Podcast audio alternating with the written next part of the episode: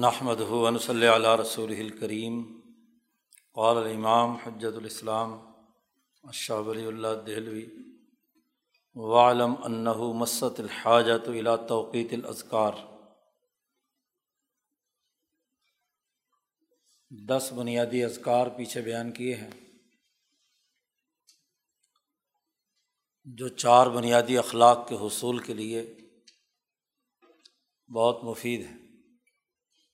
شاہ صاحب نے فرمایا تھا شروع میں کہ احسان اور سلوک کے حصول کے لیے جو بنیادی معیار ہیں وہ چار اخلاق ہیں۔ فطری اور طبی طور پر چاروں اخلاق موجود ہوں تو بہت اچھی بات ہے۔ اور اگر ان کے حصول میں رکاوٹ ہو، حجابات ہوں، تو انہیں دور کرنے کے لیے یہ دس اذکار ہیں۔ اللہ کی تصویر و تحمید سے لے کر نبی اکرم صلی اللہ علیہ و پر درود شریف پڑھنے تک تمام استعاضہ، ادعیات وغیرہ وغیرہ۔ یہ اذکار متعین کیے ہیں۔ نبی اکرم صلی اللہ علیہ وسلم نے ان کے جو الفاظ ہیں وہ بیان کر دیے پیچھے۔ اب کسی بھی سسٹم میں اس بات کی بڑی ضرورت ہوتی ہے۔ کہ اذکار کے لیے اوقات متعین کیے جائیں، کہ کون سا کام، کون سا ذکر کس وقت کیا جانا ہے۔ تو الفاظ کون سے ادا کرنے چاہئیں، ان کو تو منظمت کر دیا پیچھے دس میں۔ اور ان اذکار کے لیے اوقات کا تعین کیا جانا بھی ضروری ہے۔ تو یہاں سے شاہ صاحب بحث کر رہے ہیں۔ کہ نبی اکرم صلی اللہ علیہ وسلم نے چوبیس گھنٹے کے مخصوص اوقات میں کچھ مخصوص دعائیں پڑھنے کے بارے میں ارشاد فرمایا ہے۔ اس کے لیے ایک علمی قاعدہ اور ضابطہ بیان کر رہے ہیں۔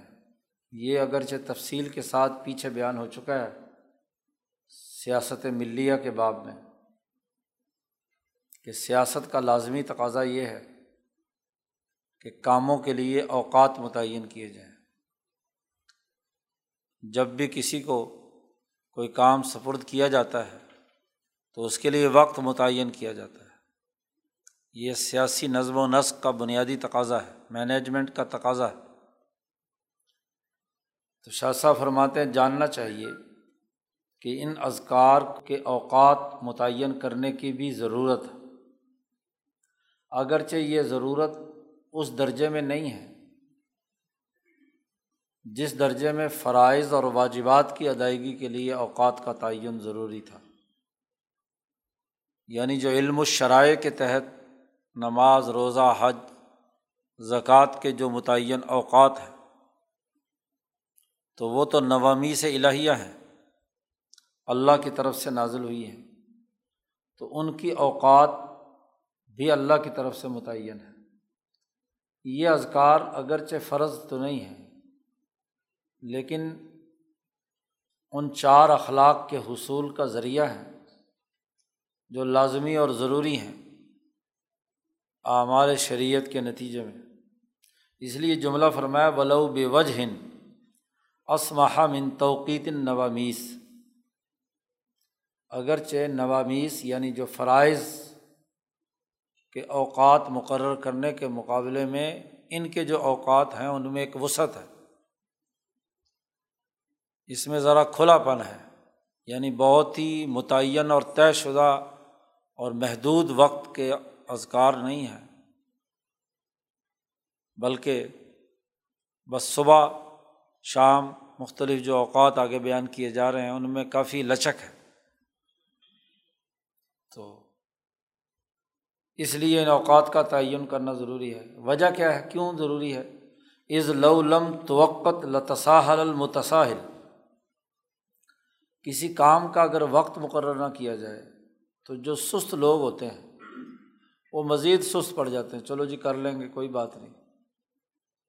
کام کا جب وقت متعین ہو، تو ہر سست اور کاہل کو بھی اٹھ کر وہ کام کرنا چاہیے۔ کیونکہ وقت مقررہ پر کام کر لیں گے تو ٹھیک ہوگا۔ تو ایک تو جو متساہل ہے سہولت پسند ہے، تو وہ مزید سست ہو جائے گا۔ کاہل بن جائے گا۔ اس لیے اس کی سستی اور کاہلی کو دور کرنے کے لیے اوقات کا تعین ضروری ہے کہ وقت مقررہ پر وہ اپنا مفوضہ کام کرے۔ اب یہ جو وقت متعین کرنا ہے، اس کے دو پہلو ہیں۔ مینجمنٹ میں جب ہم کسی بھی کام کے لیے وقت کا تعین کرتے ہیں تو اس میں دو پہلو دیکھے جاتے ہیں، شاہ صاحب کہتے ہیں۔ وزال کا اما اوقاتن او اسبابن یا تو اوقات کو دیکھا جاتا ہے کہ وقت ایسا ہونا چاہیے کہ جس میں آدمی خوش دلی کے ساتھ وہ کام کر سکے۔ کام کرنے کے لیے ایسا وقت منتخب کیا جائے کہ جہاں لوگ سونے کی غلبہ ہے یا کھانے کا غلبہ ہے یا کوئی اور ایسا ہے۔ ہاں جی تو یہ کوئی لوگوں کو مصیبت میں ڈالنے کے لیے تو اوقات نہیں ہوتے، تنگ کرنے کے لیے تو نہیں ہوتے۔ اوقات کے تعین کا مقصد تو یہ ہے کہ سہولت کے ساتھ وہ اس وقت میں کام کریں۔ تو وقت کو دیکھا جاتا ہے۔ ایک پہلو۔ جیسا کہ اس کی پوری تفصیل پچھلے چھٹے مبحث میں بیان ہو چکی ہے۔ اور یا دیکھا جاتا ہے کہ کام کی نوعیت ایسی ہے۔ اور وہاں کچھ اسباب اور تقاضے اس بات کے ہیں کہ کام کرنا اس وقت لازمی ہوتا ہے۔ تو کام کی نوعیت اور اس کے اسباب دیکھ کر وقت متعین کیا جاتا ہے۔ مثلاً کوئی کام ایسا ہے کہ جو رات ہی میں ہو سکتا ہے۔ تو گو وقت تو تقاضا کرتا ہے کہ اس وقت لوگوں کو تکلیف نہ دی جائے۔ لیکن کوئی نہ کوئی سبب اور ضرورت ہے جس ضرورت کی وجہ سے رات کو دس بجے سے گیارہ بارہ بجے تک حجرت اللہ کے سبق کے لیے آنا پڑے گا۔ مثلاً تو اسباب، کچھ اسباب ہیں۔ اس کی وجہ سے اوقات کا تعین کیا جاتا ہے۔ شاہ صاحب فرماتے ہیں کہ ہم یہ بات پیچھے بڑی سراہد کے ساتھ زکرنا تصریحن او تلویحن اور اشاروں کرایوں میں بھی ہم پیچھے یہ بات بڑی تفصیل کے ساتھ بیان کر کے آئے ہیں کہ اوقات کے تعین میں ان دو چیزوں کا لحاظ رکھا جاتا ہے اور اس کا ایک خلاصہ یہاں شاہ صاحب نے بیان بھی کر دیا۔ اور وہ یہ ہے کہ ان المخصص لباظ الاوقات دون بازن کسی وقت کو کسی کام کے لیے خاص کرنا تو اس خصوصیت پیدا کرنے کی پہلی نوعیت یہ ہوتی ہے کہ اما ظہور روحانیات فی، ذکر کا مقصد ہے اللہ سے تعلق قائم کرنا۔ تو وہ وقت ایسا ہے جس میں اللہ کی طرف سے اس دنیا میں روحانیت کا ظہور ہوتا ہے۔ جیسے صبح اور شام، وہاں پیچھے شاہ صاحب نے بات بیان فرمائی تھی کہ چوبیس گھنٹے میں اگر ہم تقسیم کریں تو طلوع آفتاب اور غروب آفتاب اور اسی طرح زوال آفتاب اور رات بارہ بجے چار اوقات کی بات کی تھی۔ اگر پچھلی بحث یاد ہے تو یہ وہ اوقات ہیں جن میں اللہ کی طرف سے روحانیت اور توانائی اس قرۂۂ عرض پر بکھرتی ہے۔ دن کا آغاز ہوتا ہے تو نورانیت اہل عرض کی طرف، زمین والوں کی طرف متوجہ ہوتی ہے۔ ایسے ہی رات کا اندھیرا چھاتا ہے اور سورج غروب ہوتا ہے۔ تو یہ غروب آفتاب کا بھی ایک وقت بدلنے، ایک وقت سے دوسرے وقت میں تو اگلی رات کے جو اثرات اور نتائج ہیں، اس کے ظہور کا وقت ہے۔ تو روحانیتوں کا ظہور ہوتا ہے، جیسے صبح اور شام۔ یا وقت کو، کسی خاص وقت کو متعین کرنے میں دوسرا پہلو یہ پیش نظر ہوتا ہے کہ اللہ کے ذکر کرنے کے لیے ایسا وقت متعین کیا جائے کہ جب انسانی نفس پست قسم کی حالت اور رضیل قسم کی حالت سے اوپر اٹھا ہوا ہو یعنی نہ شدید بھوک ہو نہ کوئی پیاس اور باقی ضروریات ایسے ہوں جو اس کے ذہن کو تشویش میں مبتلا کرے پیٹ خالی ہو۔ جیسے کہ حالت تیقزی من النوم۔ آدمی سارا دن کا تھکا ہارا جب سوتا ہے تو نیند کے پورا کرنے سے اس کے جسم کی توانائی بحال ہو جاتی ہے۔ اور اس وقت اس کو ایسی کوئی خاص حاجت نہیں ہوتی کہ جس سے کوئی تشویش لاحق ہو۔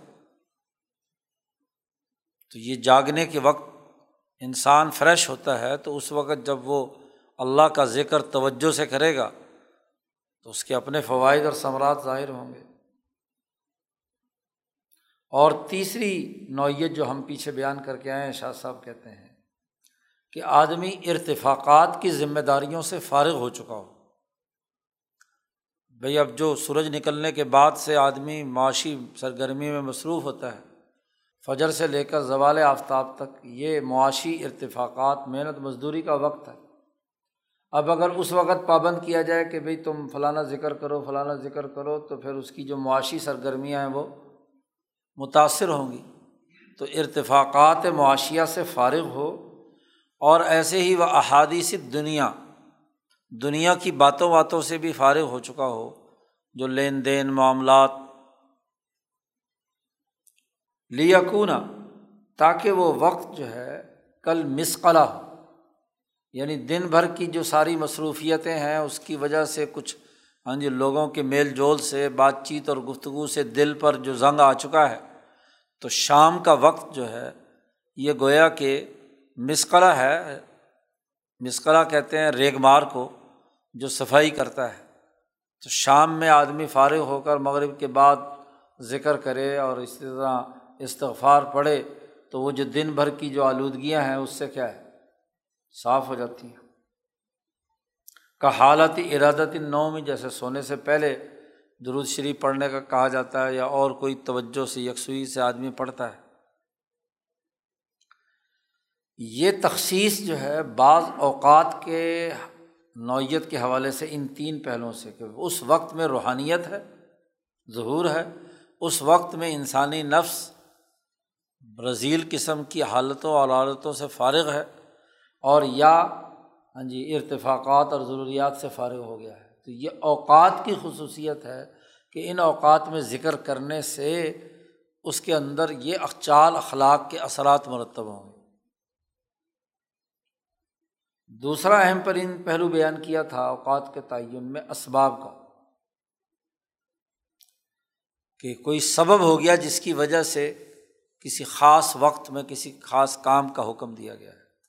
وہ ان المخصص لس سببیتی کسی خاص سبب کی خصوصیت کو سامنے رکھ کر جو اوقات متعین کیے گئے ہیں، تو اس کا نمبر ایک سبب النسیانی ذکر اللہ وہ وقت جس وقت ذکر کرنے کا حکم دیا ہے، وہاں کوئی ایسا سبب ہو سکتا ہے جو انسان کو اللہ کا ذکر بھلا دے۔ تو اس اہم موقع پر اس کو ذکر کرنے کا حکم دیا گیا تاکہ وہ جو بھلکڑ آدمی بھلا رہا ہے اللہ کے ذکر کو، وہ اللہ کے قانون کو، جیسے مثلاً جہاد کا وقت ہے، لڑائی کا وقت ہے، تو اس وقت کہا گیا ذکر اللہ ذکراً کثیرہ یا خرید و فروخت کا وقت ہے، یا نکاح کا وقت ہے، تو نکاح سے پہلے خطبہ پڑھنے کا مقصد ہی یہ ہوتا ہے کہ وہ ذکر اللہ کے ساتھ کیا ہے۔ اس تمام لوگوں، کیونکہ اس وقت نکاح کے موقع پر، شادی کے موقع پہ انسان کے اوپر ہاں جی دنیا کے معاملات کا غلبہ ہوتا ہے تو اللہ کی یاد بھولنے کا وقت ہو سکتا ہے۔ اس لیے وہاں بلند آواز سے خطبہ نکاح پڑھا جاتا ہے تاکہ اس اہم موقع پر وہ جو نسیان ہے، وہ نہ ہو بھولنا نہ ہو۔ وہ ظہول نفس عن التفاظ تلقاء جناب اللہ تعالیٰ اللہ کی جناب کی طرف متوجہ ہونے سے انسان کا نفس ظہول کر چکا ہو۔ تو ایسے موقع پر ذکر سے علاج کیا جاتا ہے تاکہ اس غفلت کے زہر کا تریاق مہیا کیا جائے موقع پر ہی۔ اب اس کے لیے کوئی خاص وقت نہیں ہے، نکاح جس وقت بھی ہو، مثلاً تو آپ کو وہ دعا پڑھنے کا یا اس کا، یا جیسا کہ آگے مخصوص اوقات آ رہے ہیں۔ وہ جابر الخل تاکہ اس خلل کو بھی کیا ہے، وہ پورا کر دے۔ جیسے بیوی سے کے قریب جانے کے وقت کی دعا سکھائی گئی، بیت الخلاء میں جانے، بیت الخلاء سے واپس آنے۔ اب یہ سبب کی وجہ سے یہ دعائیں بتلائی گئی۔ اوطاعت اللہ یتم و نف یا سبب ایک ایسی عبادت ہے کہ جس کا پورا نفع اس وقت تک نہیں ہو سکتا، جب تک کہ وہ ذکر نہ ساتھ شامل کیا جائے۔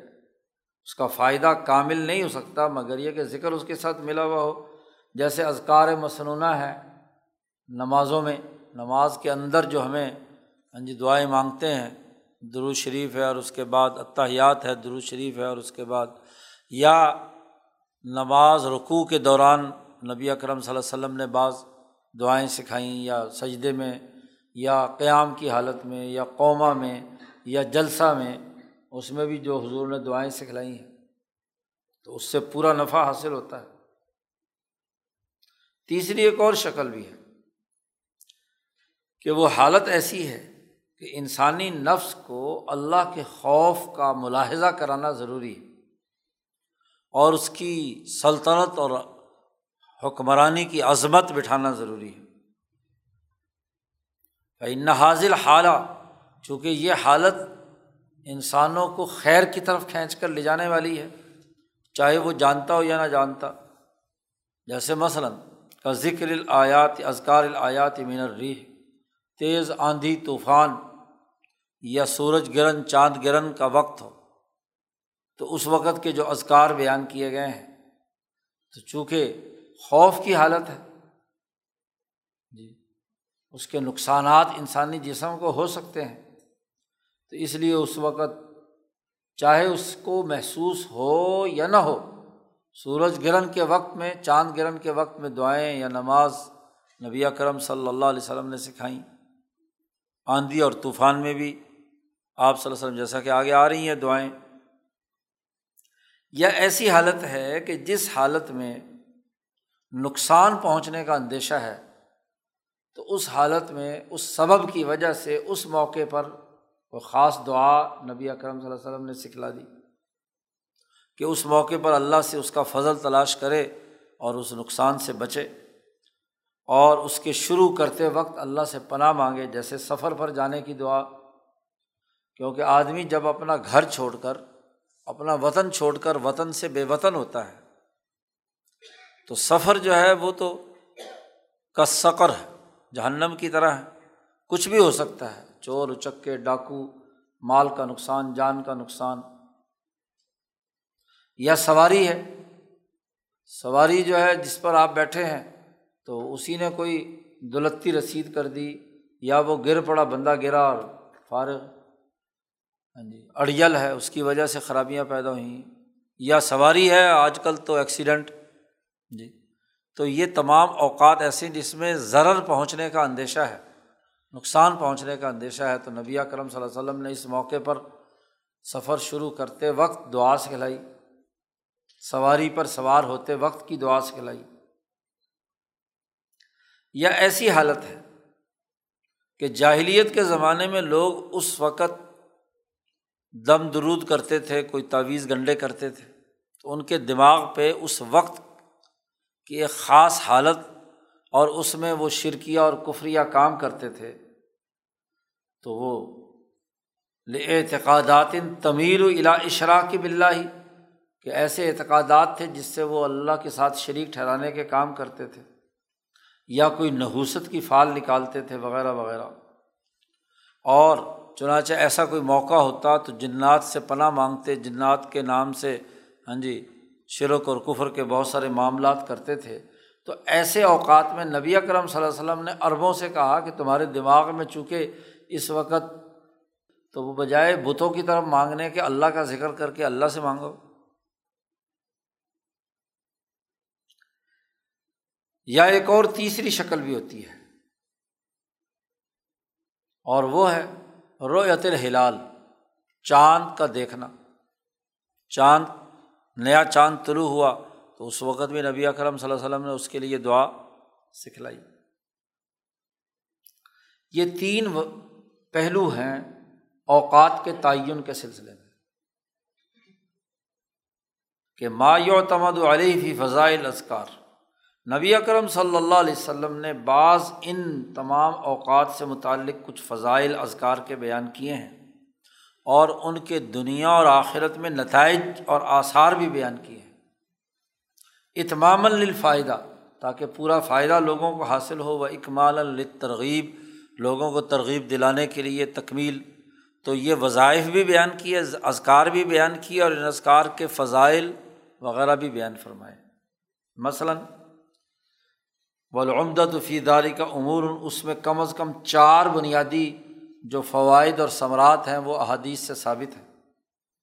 مثلاً، نبی کرم صلی اللہ علیہ وسلم نے کسی ایسے ذکر کو جو تہذیب نفس میں بہت مفید ہوتا ہے، جس سے انسان کی نفس کی تہذیب ہوتی ہے۔ تو ایسے کسی ذکر کو سکھاتے ہوئے حضور نے فرمایا، کا قول ہی صلی اللہ علیہ وسلم، کہ من قال ہننا جس نے یہ ذکر والے کلمات ادا کر لیے اور پھر مر گیا، تو فطرت اسلام پر گویا کہ مر گیا۔ یا فرمایا داخل الجنہ، یہ جس نے یہ پڑھے ذکر اذکار تو وہ جنت میں داخل ہوگا۔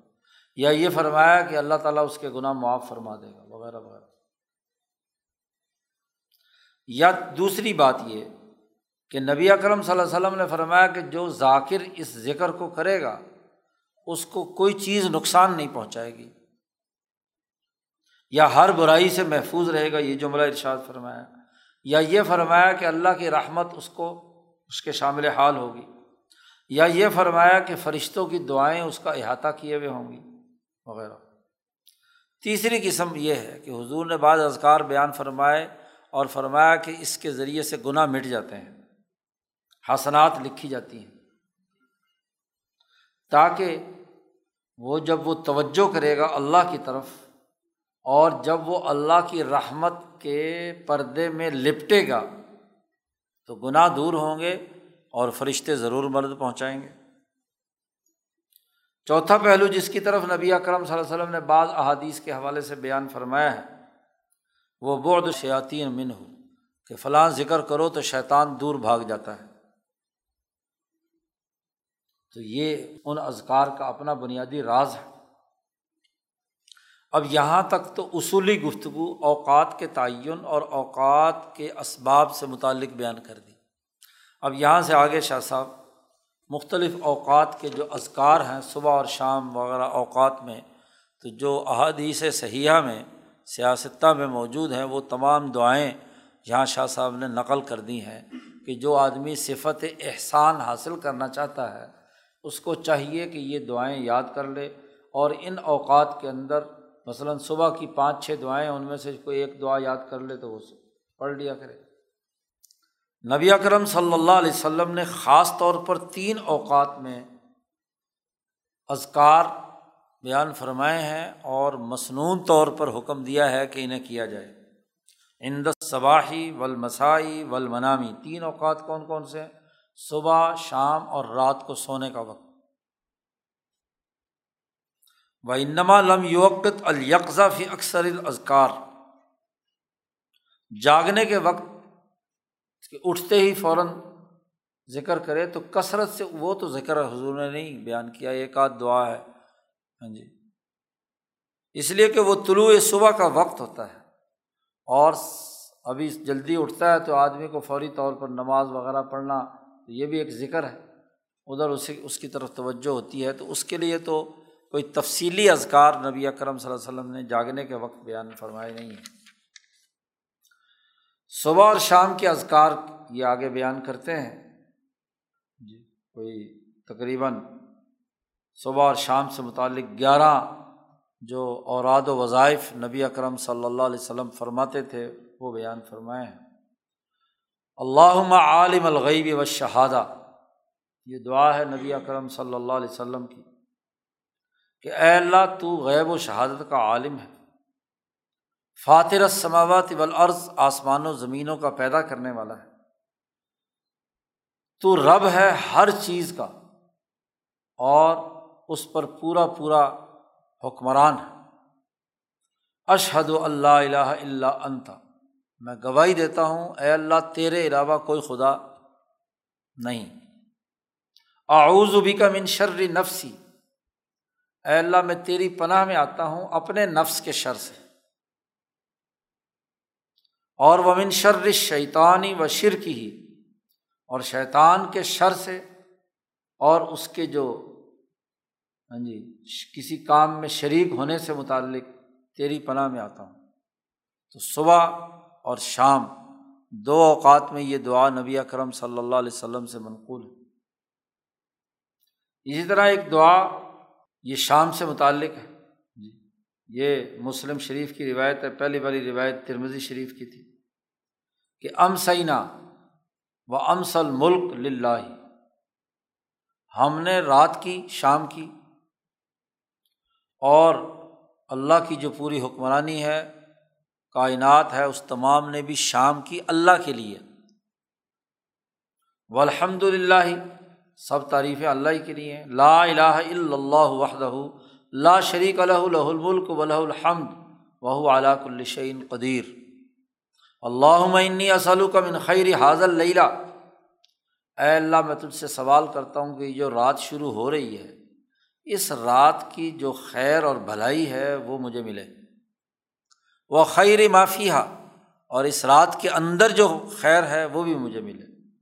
وہ مجھے ملے کا من شر رہا اور اس رات میں اگر کوئی شر ہے تو میں تیری پناہ میں آتا ہوں، شر سے مجھے بچا۔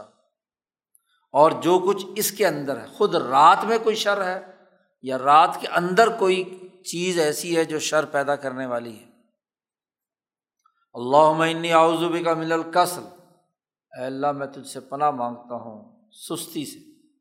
رات چھاتی ہے، انسان پر سستی تاری آنا شروع ہو جاتی ہے۔ کسل سے ولحرم بڑھاپے سے وسوئل کبر ایک حرم ہے۔ حرم کی جو مدت ہوتی ہے، بڑھاپا جو جسے کہنا چاہیے، پچاس، ساٹھ سے لے کر ستر، اسی تک۔ اور اسی سے آگے چلا جاتا ہے آدمی تو سوئل کبر بڑھاپے کی برائی سے۔ آدمی کے ہاتھ کام نہیں کرتے، لرزہ تاری ہو گیا چل پھر نہیں سکتا، کھا پی نہیں سکتا، دانت نہیں ہے۔ تو ان کی اس برائی سے مجھے بچا۔ اور دنیا کے فتنے سے بھی بچا اور قبر کے عذاب سے بھی بچا۔ یہ دعا ام سینا کے ساتھ بھی ہے۔ اور اسی میں شاہ صاحب کہتے ہیں وفی صباحی اگر یہی دعا صبح میں پڑھنی ہو تو اسبہنا پڑھ لو۔ ام سینا شام کو کہتے ہیں اور اسبہنا صبح۔ اور ایسے ہی آگے، امسل ملک تھا تو اسبحل ملک للہ کر اور جہاں حاضر لیلا کا لفظ آیا ہے کہ اس رات کی خیر، تو وہاں حاضل یوم کا لفظ کر لو کہ آج کے دن کی جو خیر ہے، وہ میں تجھ سے لینا چاہتا ہوں۔ اور اس کے شر سے مجھے بچا۔ یہ دوسری دعا ہے۔ تیسری دعا اللہ وبی کا اسبحنا وبی کا امسینہ وبی کا ناشیا وبی کا نموت، و علیک المصیر۔ ہم تیرے ہی نام سے صبح کرتے ہیں، تیرے نام سے شام کرتے ہیں، تیرے ہی وجہ سے ہم زندہ ہیں تیری ہی وجہ سے تو ہی ہمیں موت دینے والا ہے اور ہم سب کو تیری کی طرف لوٹ کر جانا ہے۔ اور شام میں یہی دعا اللہ مبی کا ام سعینہ و بھی کا اسبحنا پہلی دعا میں اگر صبح کے وقت پڑھے تو پہلے اسبہنا کہنا ہے اور پھر ام سعینہ کہنا ہے۔ اور اگر رات کی دعا ہے، تو پہلے ام سعینہ اور پھر اسبہنا وبی کا ناحیہ، وبی کا نمود و علیکن نشور تیری طرف ہم سب کو اٹھایا جانا ہے۔ چوتھی دعا، بسم اللہ الدی لا یزر ما اسم ہی شعین فل عرض ولا فما اس اللہ کے نام سے شروع کرتے ہیں۔ کہ اللہ کے نام کے ساتھ دنیا کی کوئی چیز نقصان نہیں پہنچا سکتی، خواہ وہ زمین سے ہو یا آسمان سے۔ وہ سمیع العلیم۔ اللہ تعالیٰ بہت ہی سننے والا اور جاننے والا، یہ دعا تین مرتبہ پڑھے۔ پانچویں دعا، سبحان اللہ وبی حمد ہی ولا قوت اللہ بلّہ وما شاہ اللہ کانا۔ جو اللہ چاہے گا، وہ ہوگا۔ اور وملم یشا لم یقن جو اللہ نہیں چاہتا وہ نہیں ہوتا۔ عالم میں خوب اچھی طرح جانتا ہوں کہ ان اللہ علیہ کل شعین قدیر، کہ بے شک اللہ تعالیٰ ہر چیز پر قادر ہے اور بے شک اللہ تعالیٰ ہر چیز کے اپنے علم کے اعتبار سے احاطہ کیے ہوئے، ہر چیز اس کے علم میں۔ چھٹی دعا قرآن حکیم میں ہے۔ صبح اور شام کی یہ دعا خود قرآن حکیم میں ہے کہ فصبحان اللہ ہی نہ تم سون و ہی نہ تسبحون۔ اللہ فرماتے ہیں کہ جب تم شام کرو اور جب تم صبح کرو تو اللہ کی تصویر پڑھو۔ اور وہ تصویر کیا ہے؟ ولا الحمد فصماواتی ولعرض و عشیم و حینت ظہرون اسی کے لیے حمد و ثناء ہے آسمانوں اور زمینوں میں۔ اور عشین رات کو وحینت تو ظہرون ظہر کے وقت، زوال کے بعد کا وقت۔ اور یہ دعا آگے تخ رجون تک جاتی ہے، اگلی آیت بھی اس میں شامل ہے۔ یخرج الحیہ من المیتی و یخرج المیت من الحی و یحی الارض بعد موتها و کذالک تخرجون۔ یہ دو آیتیں ہیں، پوری دعا۔ ساتویں دعا سکھائی اللہ میں اسلق العافیت فت دنیا والآخرہ. اے اللہ، میں تجھ سے سوال کرتا ہوں دنیا اور آخرت میں عافیت کا۔ اللہ میں اسلق العف والعافیہ تھا اے اللہ، میں تجھ سے سوال کرتا ہوں معافی کا، عافیت کا، فی دینی، اپنے دین میں، و دنیا یا اپنی دنیا میں، و اہلی، اپنے بیوی بچوں میں، و مالی، اپنے مال میں۔ اللہ مستر عوراتی و آمن رو آتی اے اللہ، میری جو عیب ہیں، ان کو چھپا لے۔ اور مجھے جو گھبراہٹ ہے، اس گھبراہٹ کو ختم کر کے مجھے امن اور اطمینان دے دے۔ اللہ محفظنی من بین یدی و من خلفی و عن یمینی وعن شمالی و من فوقی۔ اے اللہ، میری حفاظت فرما سامنے سے بھی، میرے پیچھے سے بھی۔ دائیں سے بھی، بائیں سے بھی، اوپر سے بھی۔ وہ اعوذ و عظمتی کا اور میں تیری عظمت کی پناہ میں آتا ہوں۔ کس بات سے؟ ان او من تحتی کہ میں اپنے نیچے سے بھی کہیں اچک نہ لیا جاؤں۔ میرے قدموں سے مجھے کوئی چیز اٹھا کر ہاں جی لے نہ جائے۔ مراد اس سے دھسنا زمین میں۔ زمین میں دھسنے یا کسی کھائی میں گرنے، تو گویا کہ ایک آدمی اپنے دائیں بائیں، آگے، پیچھے، اوپر، نیچے ہاں جی تمام چیزوں، پہلوؤں میں اللہ کی پناہ میں آ کر ہر چیز کے شر سے بچنے کی دعا کرتا ہے۔ آٹھویں دعا رضی تو بلّہ ربن وبل اسلامی دین وب محمد نبی مرات۔ یہ دعا پڑھے کہ اے اللہ میں راضی ہوں اللہ تجھ پر راضی ہوں بطور رب کے اور اسلام پر راضی ہوں بطور دین کے اور محمد صلی اللہ علیہ وسلم سے راضی ہوں کہ وہ نبی ہونے کی حیثیت سے میں انہیں نبی مانتا ہوں۔ یہ تین مرتبہ دعا پڑھے۔ ایسے ہی نویں ایک دعا سکھلائی کہ آؤز بکلیمات اللہ تام ماتی من شرک ما خلق، ایک روایت میں منشر کل ما خلق۔ کہ اے اللہ، تیرے کلمے جو کامل اور مکمل ہیں، میں ان کی پناہ میں آتا ہوں ہر پیدا شدہ شر سے۔ جو بھی تخلیقات میں، مخلوقات میں شر پہنچانے والی ہیں، سانپ ہے، بچو ہے، جن ہے، جادو ہے، جو بھی، ان تمام سے۔ رسمی دعا۔ اللہ ما اسبہ من نعمتن۔ او بھی من خلقی کا فمن کا وحد کا لا شریک الگ فلک الحمد ولا کا شکر ساتویں دعا، سید الاستغفار ہے۔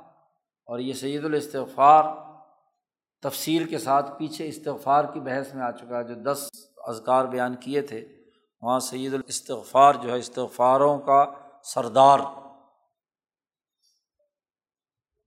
یہ تو ہو گئے صبح اور شام کے اذکار۔ گیارہ۔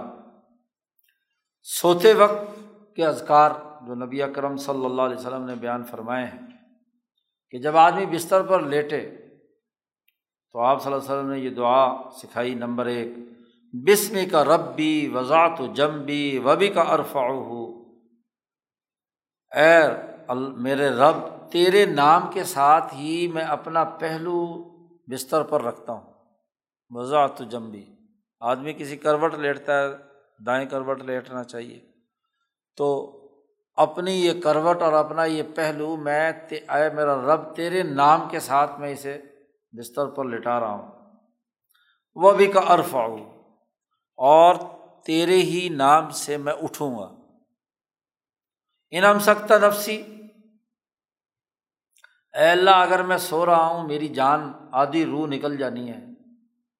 نیند میں تو اگر تو میری نکلی ہوئی روح کو مکمل اپنے پاس رکھ لے رات کو، میری یعنی موت آ جائے، تو اس پر رحم کرنا۔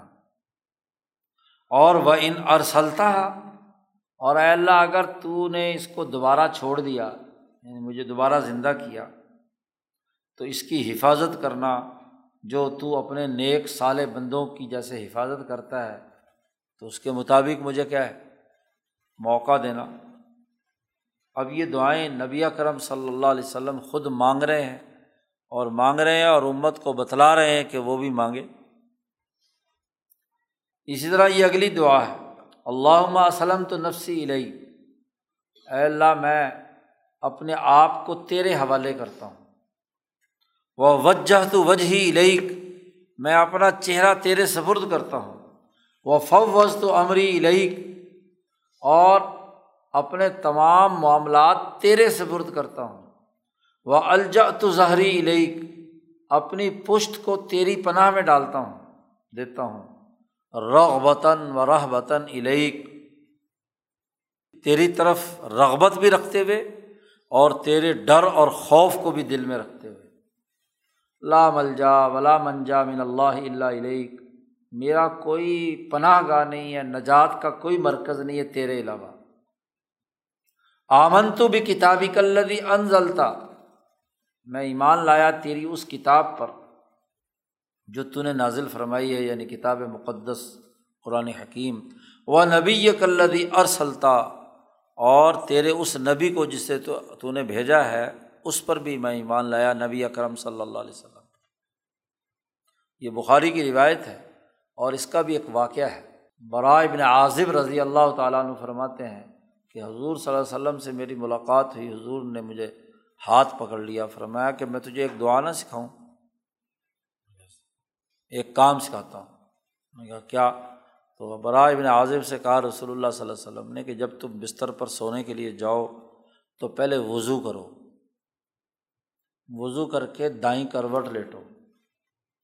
دائیں کروٹ ایسے لیٹو کہ تمہارا یہ ہاتھ کی یہ ہتھیلی تمہاری دائیں گال کے اوپر ہو، یہاں پر۔ ایسے۔ اور پھر یہ دعا سکھلائی۔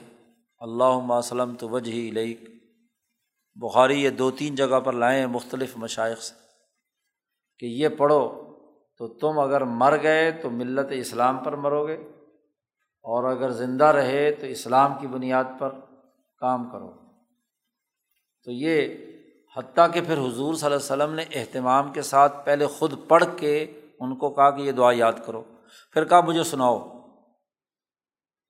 تو انہوں نے جب سنائی تو کہتے ہیں کہ میں نے یہاں آمن تو بے کتابی کلدی انزلتا اور یہاں کچھ الفاظ آگے پیچھے کر دیے۔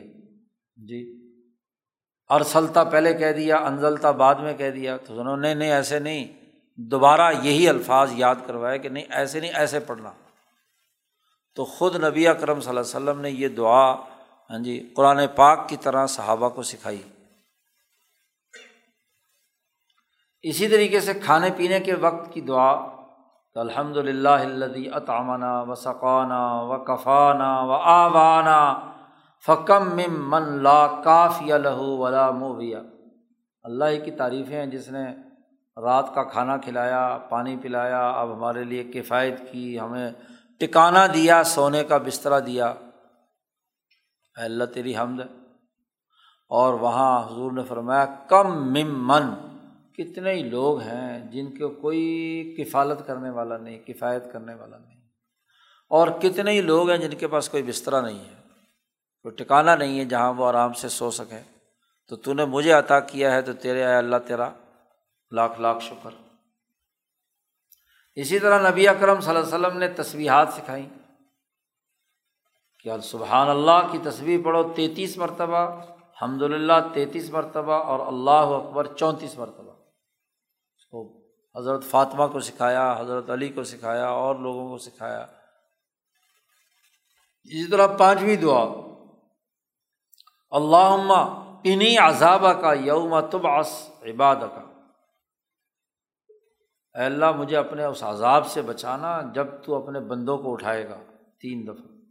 چھٹی دعا اللہ میں آؤزو کا بھی وجہ کل کریم اے اللہ، میں پناہ میں آتا ہوں تیرے معزز چہرے۔ اور وہ کلیمات کا تامہ اور تیرے کامل کلیمات منشر ما انت آخم بناسیت ہی ہر اس شر سے کہ جن کی پیشانی تو پکڑنے والا ہے۔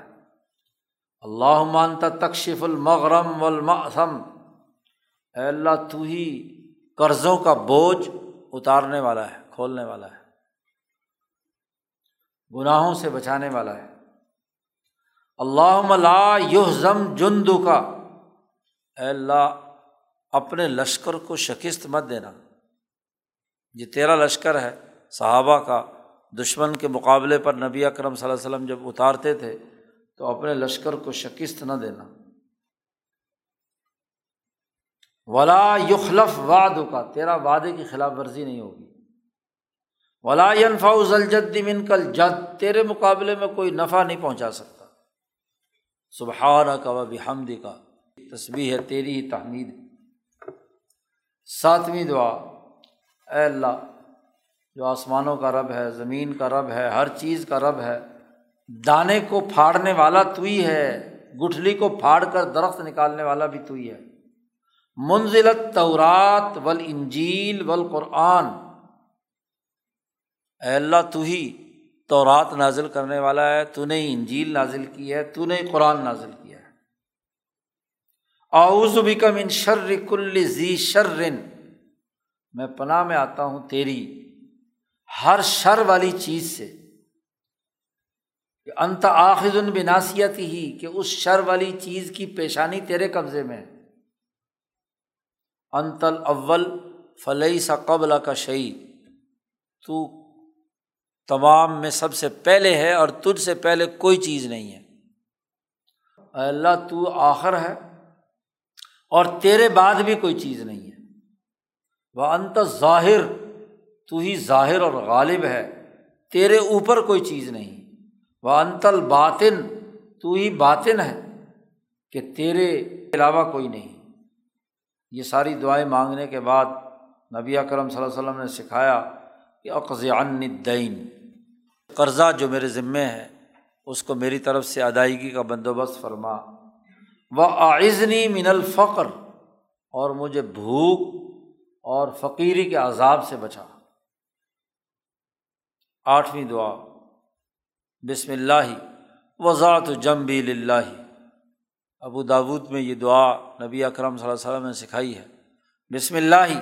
وضاۃ جمبی لاہ اللہ کے نام کے ساتھ ہی میں اپنا پہلو اے اللہ تیرے لیے ہی زمین پر رکھ رہا ہوں بستر پر۔ اللہ مغفر ضمبی اے اللہ میرے گناہ معاف فرما دے۔ وقصہ شیطانی۔ اور یہ جو میرا شیطان، ہر انسان کے ساتھ ایک شیطان ہوتا ہے، نبی اکرم صلی اللہ علیہ وسلم نے بھی دعا فرمائی کہ میرے شیطان کو ذلیل فرما دے۔ وہ مجھ پر اثر انداز نہ ہو۔ اور وہ فک کا ریحانی اور میرے لیے جو ہاں جی جو غلط چیزوں کا میدان وسیع ہوا ہوا ہے، اسے توڑ دے۔ شیطان کا جو ادھر ادھر دوڑنا ہے ہاں جی سسٹم ہے تو یہ فک و کل نظام اسی سے ہی ہے فک کا ہاں جی امر ہے یہ، کہ تو یہ اس کو ختم کروا دے، جو میرے اوپر جال وال شیطان نے اگر کوئی بنا رکھا ہے ہاں جی اس کو دور کر دے، میرے نفس کو نجات دے دے۔ وجہ النی فن ندی اعلیٰ اور مجھے ندی اعلیٰ کے اندر پہنچا دے مالا اعلیٰ میں۔ یہ تین جملے ہیں جو مالا اعلیٰ کے لیے نبی اکرم صلی اللہ علیہ وسلم نے استعمال فرمایا مالا اعلیٰ کا لفظ تو قرآن نے استعمال فرمایا ہے۔ اور اس کی جگہ پر حضور صلی اللہ علیہ وسلم نے الندی اعلیٰ بھی ایک جگہ استعمال کیا ہے اور ایک جگہ پر ایک اور لفظ بھی استعمال کیا ہے حضرت القدس کے حوالے سے۔ تو یہ دعا میں نبی اکرم صلی اللہ علیہ وسلم، ندی کہتے ہیں اصل میں مجلس کو دار الندوہ جیسے ندوہ، مجلس مشاورت، تو ندی، مجلس تو اعلیٰ جو مجلس ہے کائنات کی یعنی مالا اعلیٰ، تو مجھے وہاں شامل کر دے۔ آپ صلی اللہ علیہ وسلم کی دعائیں نویں۔ الحمد للہ کفانی و آبانی و اطعمنی و سقانی۔ سب تعریفیں اسی اللہ کے لیے ہیں۔ جس نے مجھے کفایت کیا، مجھے ٹکانا دیا، مجھے کھانا کھلایا، مجھے پانی پلایا ولدی منا علیہ فضلہ وہ ذات جس نے مجھ پر بڑا احسان کیا اور مجھے فضیلت عطا فرمائی۔ ولدی آطانی فضالہ اس ذات کی تعریفیں ہیں جس نے مجھے مال عطا کیا اور خوب دیا۔ الحمد للہ علاق الحال ہر حالت میں اللہ کی تعریف اللہ رب کل شعین و ملیکہ۔ ہو ہر چیز کا رب اور اس کی حکمرانی اسی کے قبضے میں ہے۔ وہ الہ کل شعین ہر چیز کا خدا۔ آؤزبی کا من النار، میں تجھ سے پناہ مانگتا ہوں جہنم کی آگ سے۔ دسویں ایک دعا اور بھی نبی اکرم صلی اللہ علیہ وسلم جب سونے کے لیے لیٹتے تھے، تو جمع کفئی دونوں ہاتھ ایسے جمع فرماتے تھے۔ جامع کفئی اور اس کے بعد فقور افی ہما پھر یہ تین قل جو ہیں، قل اللہ احد قلاضب رب الفلق قلاضب رب الناس، یہ حضرت عائشہ صدیقہ کی روایت ہے کہ حضور صلی اللہ علیہ وسلم سونے سے پہلے بیٹھ کر یہ تینوں قل پڑھتے تھے اور پھر پھونک مارتے تھے۔ سما مسح بھی ماں پہلے اس کے اندر پھونک مارتے تھے، پھر پورا ہاتھ سر سے شروع کرتے تھے۔ اور پورے جسم پر کوئی جگہ ایسی نہیں رہتی تھی۔ مستطا من جسد ہی الفاظ حضرت عائشہ کے ہیں کہ جہاں جہاں ہاتھ پہنچ سکتا ہے، سر سے بالوں سے لے کر پاؤں کے ناخن تک پورے جسم پر پھیرتے تھے۔ اپنے پورے جسم پر گویا کہ قسم کی حفاظت کے لیے۔ ٹانگوں پہ، ہاتھوں پہ، بازوؤں پہ، سر پہ، چہرے پہ، آگے، پیچھے۔ یہ آپ صلی اللہ علیہ وسلم کا معمول تھا، حضرت عائشہ صدیقہ فرماتی ہیں کہ حضور صلی اللہ علیہ وسلم جب بھی سونے کے لیے لیٹتے تو تینوں کل پڑھ کے اپنے پورے جسم پر ہاتھ پھیرتے تھے، ہاتھوں پر دم کر کے۔ گیارہویں دعا ہے قور آیت الکرسی۔ آیت الکرسی بھی نبی اکرم صلی اللہ علیہ وسلم کثرت سے پڑھتے تھے، بخاری کی روایت ہے یہ۔ یہ وہ ازکار ہے جو صبح شام اور سونے کے تین اوقات سے متعلق ہے۔ یہ تو وہ ہیں جو ان تینوں اوقات میں اوقات کی وجہ سے ہے اور اسباب کی وجہ سے جو دعائیں ہیں وہ آگے آ رہی ہیں۔ شاہ صاحب فرماتے وسن رسول اللہ صلی اللہ علیہ وسلم۔ نبی اکرم صلی اللہ علیہ وسلم نے مصنون دعاؤں میں رسول اللہ صلی اللہ علیہ وسلم نے مختلف اوقات اور احوال کے حوالے سے بھی دعائیں سکھائی ہیں۔ جس آدمی نے شادی کی ہو تو پہلی رات وہ کیا کرے؟ اسی طرح اگر کوئی خادم ملازم رکھا ہے یا کوئی خادم پرانے زمانے میں غلام ہوتے تو غلام خریدا ہے، تو یہ حضور صلی اللہ علیہ وسلم کا معمول تھا کہ جو زوجۂ محترمہ جس سے شادی ہوتی تھی، حضور صلی اللہ علیہ وسلم پہلی رات اس کے ماتھے کے اوپر بال پکڑ کے یہ ماتھے پر ہاتھ رکھ کر یہ دعا پڑھتے تھے۔ اللہ معنی اس الو کا خی رہا اے اللہ، میں تجھ سے سوال کرتا ہوں، اس کے اندر جو بھلائی ہے، وہ مجھے حاصل ہو۔ وہ خیر ما جب لت ہا علیہ، اور وہ جو اس کی جبلت اور فطرت جس خیر پر پیدا کی گئی ہے، وہ مجھے عطا فرما۔ وہ اعوذ بھی کا من شر رہا اور اللہ، میں پناہ چاہتا ہوں کہ اس کے اندر اگر کوئی شر ہے، تو اس شر سے مجھے بچا۔ اور وہ شر ماں جبالت ہا علیہ۔ اور اگر اس کی جبلت اور اس کے اندر کوئی شر جبلی طور پر ہے، اس سے بھی مجھے بچا۔ اب یہ ایک خاص حالت ہے۔ اس کے لیے کوئی خاص اوقات تو مقرر نہیں ہو سکتے۔ جس وقت بھی ہاں جی آدمی خلوت میں جائے تو یہ دعا پڑھے۔ وہ جو ایک عورت جس سے حضور صلی اللہ علیہ وسلم کی شادی ہوئی تھی، تو وہ آپ صلی اللہ علیہ وسلم جب اس کے ساتھ خلوت میں کمرے میں گئے اور آپ صلی اللہ علیہ وسلم نے یہ دعا پڑھنا چاہیے اس کے ماتھے پر رکھ کر۔ تو اس نے بدتمیزی کی۔ ہاں جی اس نے آگے سے کہا کہ اے اللہ، میں اس آدمی سے پناہ مانگتی ہوں۔ تو حضور صلی اللہ علیہ وسلم پیچھے ہٹ گئے اور حضور نے فرمایا، تو نے اللہ کی پناہ کی بات کی ہے، لہٰذا میں تجھے طلاق دیتا ہوں، فارغ ہے تو۔ ہاں جی جب تو مجھے قریب آنے سے پناہ مانگتی ہے، تو اللہ بہت بڑی ذات کی تو نے پناہ مانگی ہے۔ تو میں حضور نے اس کو کپڑے وپڑے پیسے ویسے دے کے امراۃ الجونیا کہلاتی ہے، وہ بخاری میں اس کی تفصیلی روایت ہے۔ تو وہ جونی قبیلے کی عورت تھی، تو اس کو فارغ کر دیا حضور صلی اللہ علیہ وسلم۔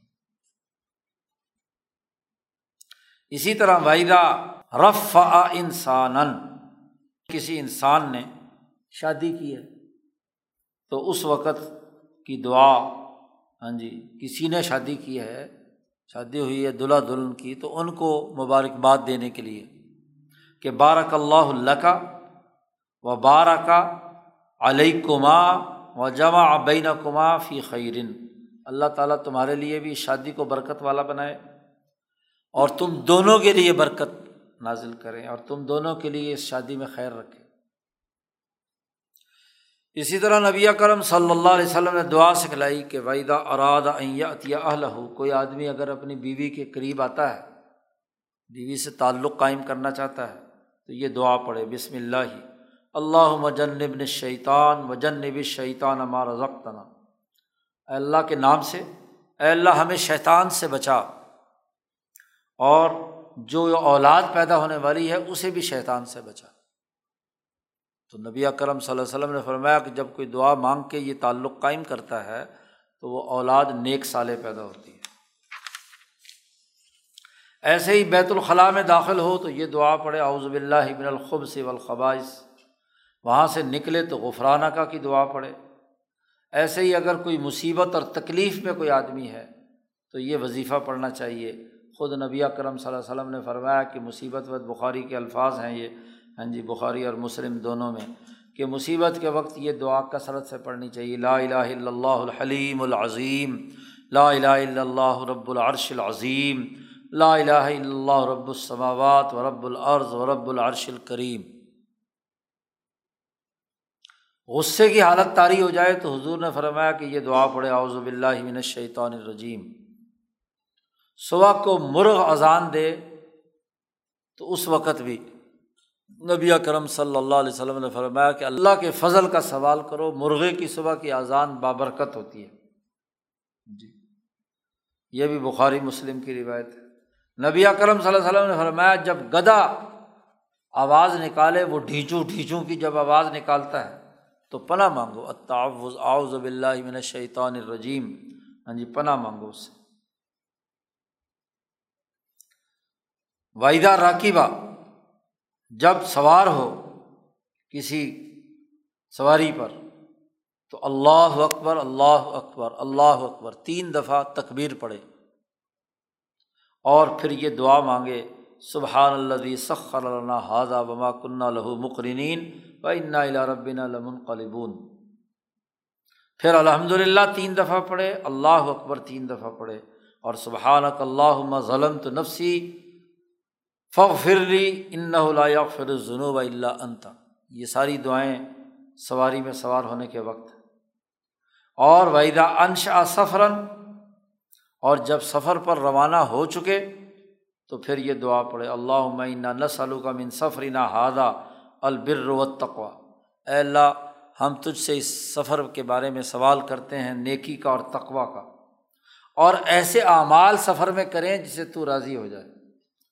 ولمین العملی ماترزا اللہ حون علینہ سفرانہ حاضہ اے اللہ، ہمارے لیے اس سفر کو آسان بنا دے۔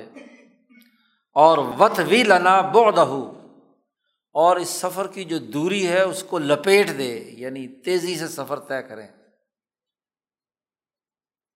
حضور صلی اللہ علیہ وسلم کا معمول یہ بھی تھا کہ جب بھی سفر پر ایک تو اللہ سے دعا مانگی ہے کہ وط وی طے کہتے ہیں جلدی سے طے ہو جائے، لپیٹ دی جائے کوئی سفر، فاصلہ لپٹ جائے۔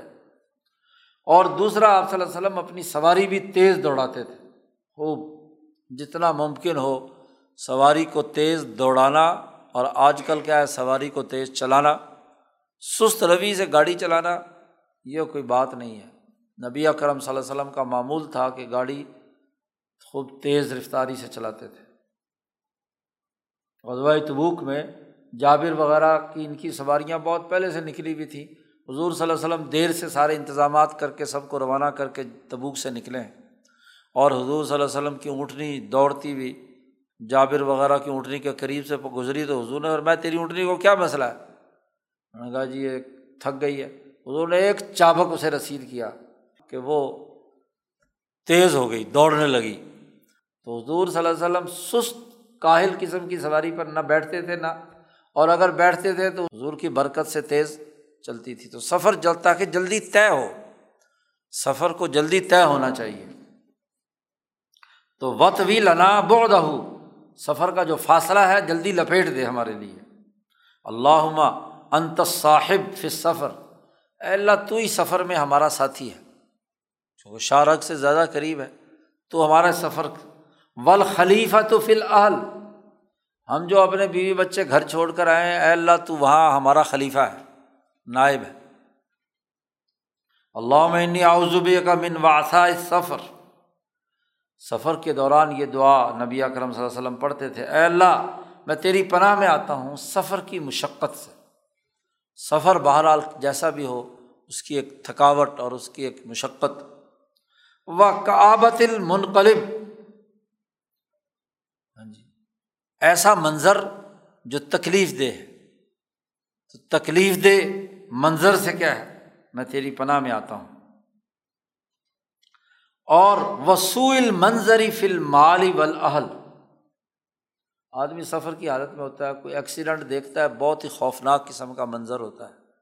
ہاں جی تو اس سے مجھے بچا اسی طرح مال میں نقصان ہو جائے سفر میں، یا جو اپنے ساتھ اگر بیوی بچے ساتھ اہل ہیں تو ان میں، تو اس سے بھی میں تیری پناہ میں آتا ہوں۔ یہ دعائیں۔ اسی طرح نبی کرم صلی اللہ علیہ وسلم جب راستے میں کسی جگہ ٹھہرتے تھے منزل ظاہر لمبا سفر ہے، تو رات کے وقت کہیں نہ کہیں قیام ہوتا تھا۔ تو جہاں منزل پر ٹھہرتے تھے، وہاں کی بھی کئی دعائیں ہیں جو نبی کرم صلی اللہ علیہ وسلم نے سکھائیں۔ نمبر ایک اوز و کلیمات اللہ تامت من شر ما خلق۔ یہ دعا پیچھے بھی گزری ہے۔ کہ میں پناہ مانگتا ہوں اللہ کے تمام کالیمات سے، ہر چیز کے شر سے۔ اور ایک یہ کہ جس زمین پر اترتے تھے تو اس زمین کو خطاب کر کے یہ دعا پڑھتے تھے۔ یا عرض، اے زمین، ربی و ربی کے اللہ، میرا ربی اور تیرا ربی اللہ ہے۔ آؤز بلّہ من شرری کی میں اللہ کی پناہ میں آتا ہوں تیرے شر سے۔ زمین کو مخاطب کر کے، جہاں بھی جس زمین پر، وہ شرری معافی کی اور تیرے پیٹ کے اندر جو کچھ شر ہے، میں اس سے بھی پناہ مانگتا ہوں۔ اور وہ شرری ماں خلی کا فی کی، تیرے اندر جو مخلوق بھی شر والی پیدا کی گئی، تیرے پیٹ میں جانور ہیں ہاں جی کوئی موزی چیزیں ہیں، ان سے بھی۔ وہ شر ماں یدب و علیہ کی اور تم پر جو جانور شریر قسم کے جانور تیری تو زمین پر پھر رہے ہیں، اس کے شر سے بھی۔ وہ آؤز بلّہ من اسدن و اسودا من اسدن شیروں سے جنگل ہے اور سیاہ سے مراد یہاں سانپ۔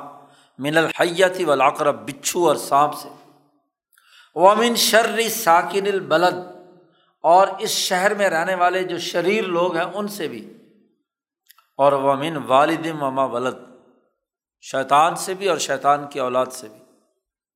کیونکہ ایک نئی جگہ پر اترے ہیں، نئے شہر کے مسافر ہیں، تو آپ صلی اللہ علیہ وسلم یہ وہاں دعا پڑھتے تھے یا راستے میں کہیں اترے ہیں ہاں جی وضو وغیرہ کے لیے باقی اپنی ضروریات کو پورا کرنے کے لیے تو وہاں بھی۔ وائزا اسحرفی سفر، نبی اکرم صلی اللہ علیہ سفر میں جب صبح کرتے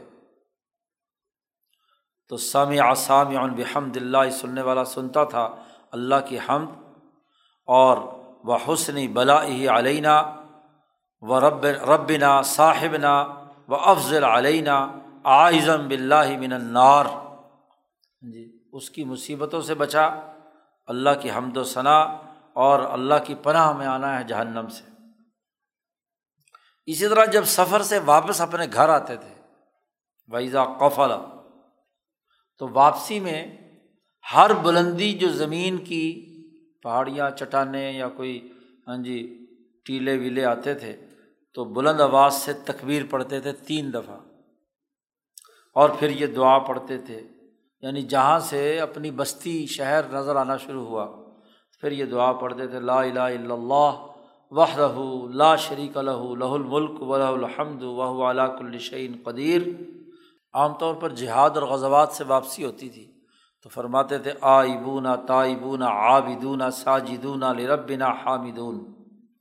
واپس لوٹ آئے ہیں ہم، توبہ کرنے والے ہیں، عبادت کرنے والے ہیں، اپنے رب کے سامنے سجدہ کرنے والے ہیں، رب کی تعریف اور تحمید کرنے والے ہیں۔ اور صدق اللہ وعدہ۔ اللہ نے اپنا وعدہ سچا کر دکھایا۔ جتنی غزوات میں آپ شریک ہوئے ہیں، تو ان میں آپ کو کامیابی ملی ہے۔ تو اس کا ذکر فرماتے تھے وہ نہ سارا ہو اور اللہ نے اپنے بندے کی مدد فرمائی وہ ہضم الحضاب وحدہ ہو اور ساری سامراجی تعوتی قوتوں کو شکست دی اس اکیلی ذات نے۔ اور جب کافروں پر بد دعا کرتے تھے، تو بد دعا کے بھی یہ الفاظ ہیں۔ نمبر ایک اللہ منظر الکتاب سری الحساب اللہ احزم الحضاب اللہ احزم ہم و زلزل ہم اے اللہ تو ہی کتاب نازل کرنے والا ہے، جلد حساب لینے والا ہے۔ اے اللہ ان پارٹیوں کو، جماعتوں کو شکست عطا فرما۔ اور ان کو شکست دے اور ان کو جھٹکے لگا، زلزل ہوں۔ یہ دوسری دعا اللہ انا نجالو کا فی نحورہم و ناؤزبی کا من شرورہم۔ ان کے شرور سے ہم پناہ مانگتے ہیں، ان کے ارادوں سے ہم کیا ہے، الگ ہوتے ہیں۔ تو واضح واضح طور پر نبی اکرم صلی اللہ علیہ وسلم نے دعائیں سکھائیں۔ اسی طرح یہ دعا اللہ مانتا آزودی و نصیری، بکا اصول و بکا احول و بکا اوقاتل یہ روایت پیچھے گزر چکی ہے۔ جب کسی قوم کی مہمانی ہوتی اور وہ مہمانی کھانا وانا دیتی تو ان کے لیے دعا فرماتے تھے اللہ مبارک لہم فیمہ رزق ہوں اللہ، ان کے رزق میں برکت عطا فرما، ان کو معاف فرما، ان پر رحم فرما۔ چاند دیکھتے تھے تو یہ دعا پڑھتے تھے اللہ اللہ علیہ علینہ بالامن ول ایمان و ربی و رب اللہ۔ اسی طرح جب کسی آدمی کو کسی مصیبت میں مبتلا دیکھتے تھے، تکلیف میں، یا کسی اور اللہ کی طرف سے آزمائش میں ہے، تو اس پر یہ دعا پڑھتے تھے الحمد للہ اللہ آفانی مبتلا کبھی و فضل اعلیٰ کثیر ممن خلق تفضیلہ کسی بڑے بازار میں داخل ہوتے تو یہ دعا پڑھتے تھے، لا الہ الا اللہ وحدہ لا شریک لہ لہ الملک ولا الحم یحیی و یمیت وہ حی لا یموت بیدہ الخیر بہ علاق الشعین قدیر۔ کسی مجلس جس میں کوئی ادھر ادھر کی فالتو باتیں ہو گئیں ہاں جی تو وہاں جب اس مجلس کو ختم فرماتے تھے، تو مجلس کے اختتام پر یہ دعا پڑھتے تھے، سبحانک اللہ و بحمد کا اشد اللہ الہ اللہ انتا استغ فرو کا و اطوب علیہ جب کسی آدمی کو رخصت کرتے تھے، کوئی آدمی آیا ہوا ہے، اس کو واپس جانا چاہ رہا ہے، تو رخصت کرتے وقت کی دعا، دین تیری امانت اور تیرے آخری عمل ہاں جی اس کو اللہ کے سفرد کرتے ہیں۔ و ضبد اللہ اتقوا اللہ تعالیٰ تجھے مزید تقوا میں اضافہ کرے، تیرے گناہوں کو معاف کرمائے اور تیرے لیے خیر کے فیصلے کرے۔ ہائی سا کنتا جہاں بھی تو ہو، تجھے اللہ تعالیٰ خیر کے معاملات تیرے ساتھ کرے۔ تیسری دعا کہ جب وہ سفر پر روانہ ہونے والا ہے، کسی کو روانہ کر رہے ہیں، تو یہ دعا پڑھتے تھے اللہ متوی لہ البعد یہ جو اس کی مسافت ہے، اس کو لپیٹ دے یعنی جلدی گھر پہنچ جائے یہ۔ وہ حون علیہ سفر اور اس کے لیے یہ سفر آسان بنا دے۔ حضور صلی اللہ علیہ وسلم جو اپنے گھر سے باہر نکلتے تھے، تو یہ دعا پڑھتے تھے، بسم اللہ، توکل تو اللہ اللہ معینہ ناؤزبی کا من ان نزلہ او نزلہ او نزلامہ او نزلامہ او نجلا او یوجلا علینہ اللہ پر توکل کرتے ہیں، پناہ میں آتے ہیں۔ اس بات سے کہ ہم پھسل جائیں۔ را ذا کے ساتھ ذال ہو نزلہ پھسل رہے اور او نزلہ زواد کے ساتھ ہو تو گمراہی۔ گمراہی سے ہم پناہ مانگتے ہیں۔ ہم کسی پر ظلم کریں یا کوئی ہم پر ظلم کرے، اس سے بھی پناہ مانگتے ہیں، دونوں باتوں سے۔ کیونکہ جب آدمی گھر سے باہر نکلتا ہے تو ضرور کسی کے ساتھ ٹاکرا ہوگا۔ تو کسی پر ظلم بھی نہ کریں ہم اور کوئی ہم پر بھی ظلم نہ کرے۔ او نہ او یوج حل علینا، ہم کسی کو جاہل بنائیں بے وقوف بنائیں یا کوئی ہمیں بے وقوف بنا دے اس سے بھی بچتے ہیں، پناہ میں آتا ہے۔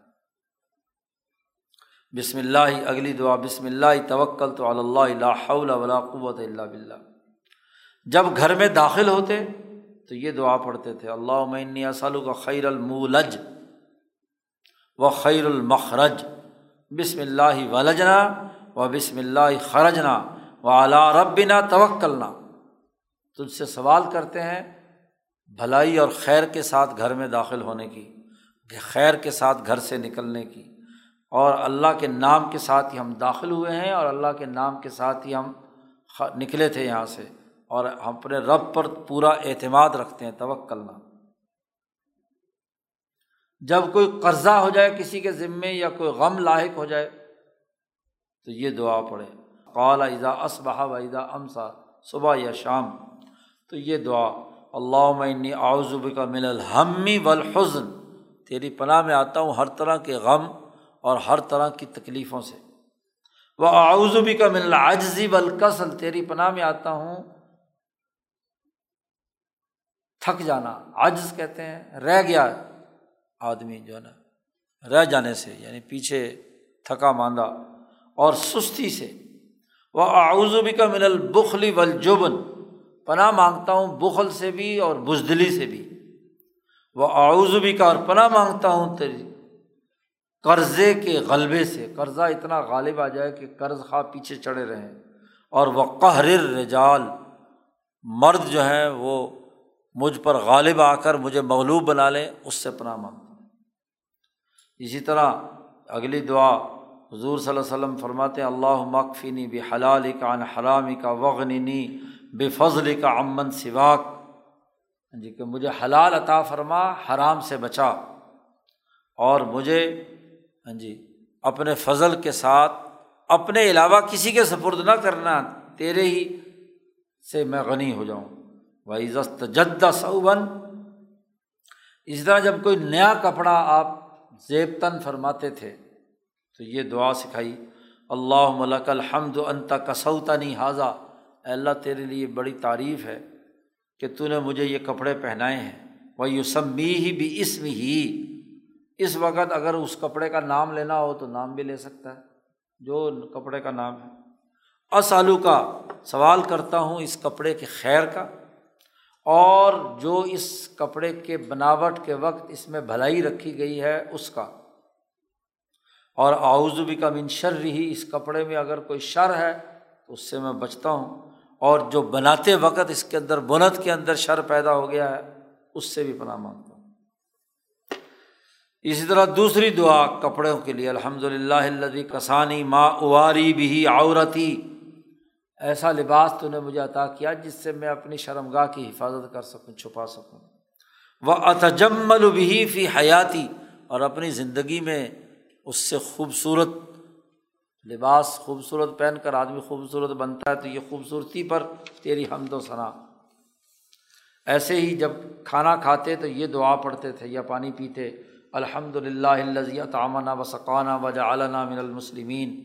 یا دوسری دعا الحمد للہ الزی اطامنی حاضت تعام و رضقنی من غیر حول منی ولا قوت۔ یا تیسری دعا الحمد للہ الزی اطامہ و ثقا و و جال مخرجا۔ اور جب دسترخوان اٹھایا جاتا تو یہ دعا پڑھتے، الحمد للہ حمدن کثیرن طیباً مبارکن فی غیر مقفی ولا مودعن ولا مستغن عنہ ربنا۔ جب مسجد کی طرف روانہ ہوتے تو یہ دعا پڑھتے تھے اللہ مجالفی قلبی نورن یہ اس کا آغاز ہے، تفصیلی روایت ہے۔ ہاں جی یہ ابو دابود کی روایت ہے اللہ وجا فی قلبی نوراً وجا الفی لسانی نوراً وجا الفی سمعی نوراً وجا الفی بصری نوراً وجا الخلفی نوراً۔ امامی نوراً وجا المن فوقی نوراً وجا المن تحتی نوراً و آزم لی نوراً۔ نوری نور، آگے، پیچھے، اوپر، نیچے، ادھر ادھر، ہر طرف۔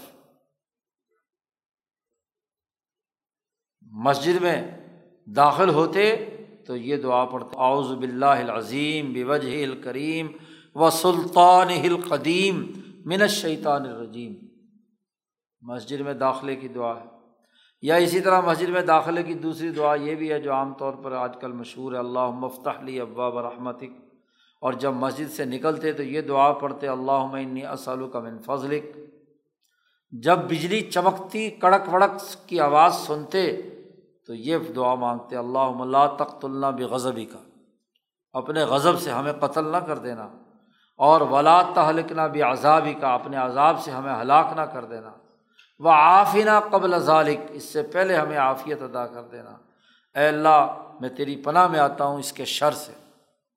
تیز آندھی طوفان چلتی تو یہ دعا مانگتے اللہ انی اسلو کا خیرہ و خیر معافیہ و خیر ما ارسل تبھی و آؤزبی کا من شرحا و شر معافیہ و شر ما ارسل تبھی ارسلت بھی پیچھے بھی ارسلت تھا۔ چھینک آتی تو یہ دعا پڑھتے الحمد للہ حمدن کثیرن طیباً مبارکن اور فرماتے تھے کہ جب یہ اس نے الحمد للہ کہا تو اس کے ساتھ اگر وہ ساتھی بیٹھا ہوا ہے تو وہ کہے، یرحمک اللہ. اور وہ اس کے جواب میں کہے یہ دیک اللہ و یوسلح بالکم. اور جب سوتے تو یہ دعا پڑھتے اللہ بسم کا اموت و احیا. جب جاگتے تو یہ دعا پڑھتے الحمد للہ احیانہ بادما اماتنا و نشور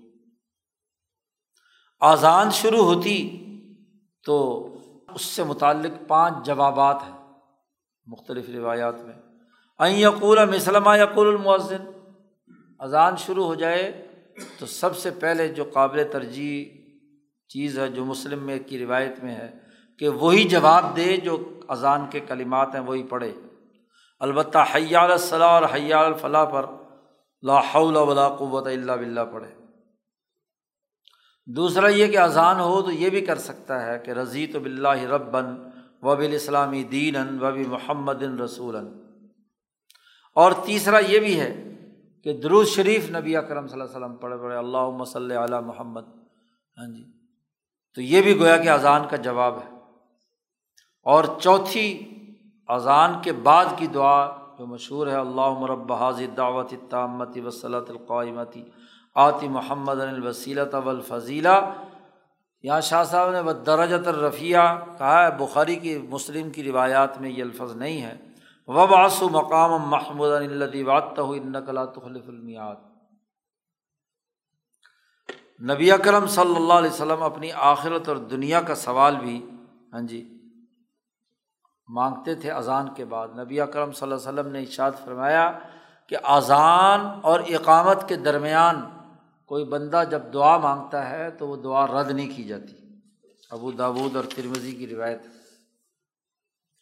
اسی طرح نبی اکرم صلی اللہ علیہ وسلم نے عشرۂ ذی الحج یکم ذی الحج سے لے کر دس ذی الحج تک کے جو دس دن ہیں، ان میں کثرت سے ذکر کرنے کا حکم ارشاد فرمایا ہے۔ روایات موجود ہیں۔ ہاں جی نبی اکرم صلی اللہ علیہ وسلم۔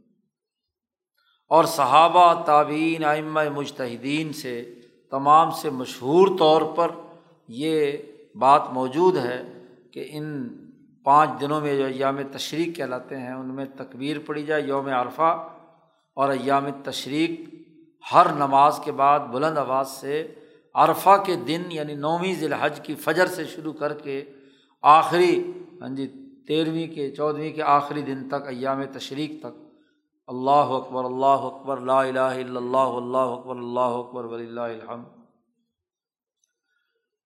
شاہ صاحب فرماتے ہیں، نماز کے بعد کی جو دعائیں ہیں، وہ ہم پیچھے بیان کر چکے ہیں، پیچھے جا کر دیکھ لو۔ خلاصہ یہ ہے، پورے باپ کا خلاصہ نکالتے ہوئے فرماتے ہیں کہ فمن صبر نفس ہو اعلیٰ حاضل ازکار جس آدمی نے ان ازکار پر جماؤ کے ساتھ ہاں جی پورے صبر و استقامت کے ساتھ یہ دعائیں پڑھیں اور ان حالات میں اس پر مواظبت ہمیشگی کی اور ان کے معنی پر غور و فکر و تدبر کیا تو وہ گویا کہ اس کے لیے وہ آدمی ایسا ہے جو ہمیشہ گویا کہ اللہ کے ذکر میں مشغول ہے اور وہ اللہ کے اس قول میں شامل ہے کہ وضا کرین اللہ کثیرم ودا کرات تو یہ ذکر سے متعلق جو بنیادی امور تھے، اوقات تھے اور دعائیں جو نبی اکرم صلی اللہ علیہ وسلم سے مروی تھیں، وہ یہاں تک مکمل ہو گئیں۔ اب آگے اگلے باب میں ان جو اخلاق اربا ہیں، ان کے حصول سے متعلق مزید کچھ اسباب اور جو امور ہیں، وہ بیان کریں گے اور اس کے بعد ایک بڑی مشکل بحث آئے گی، وہ بھی احسان سے متعلق ہے، اس سے اگلے باب میں۔ ہاں جی، تو اس میں اس کی مزید فلاسفی شاہ صاحب نے بیان کی ہے۔ اللہ مسلم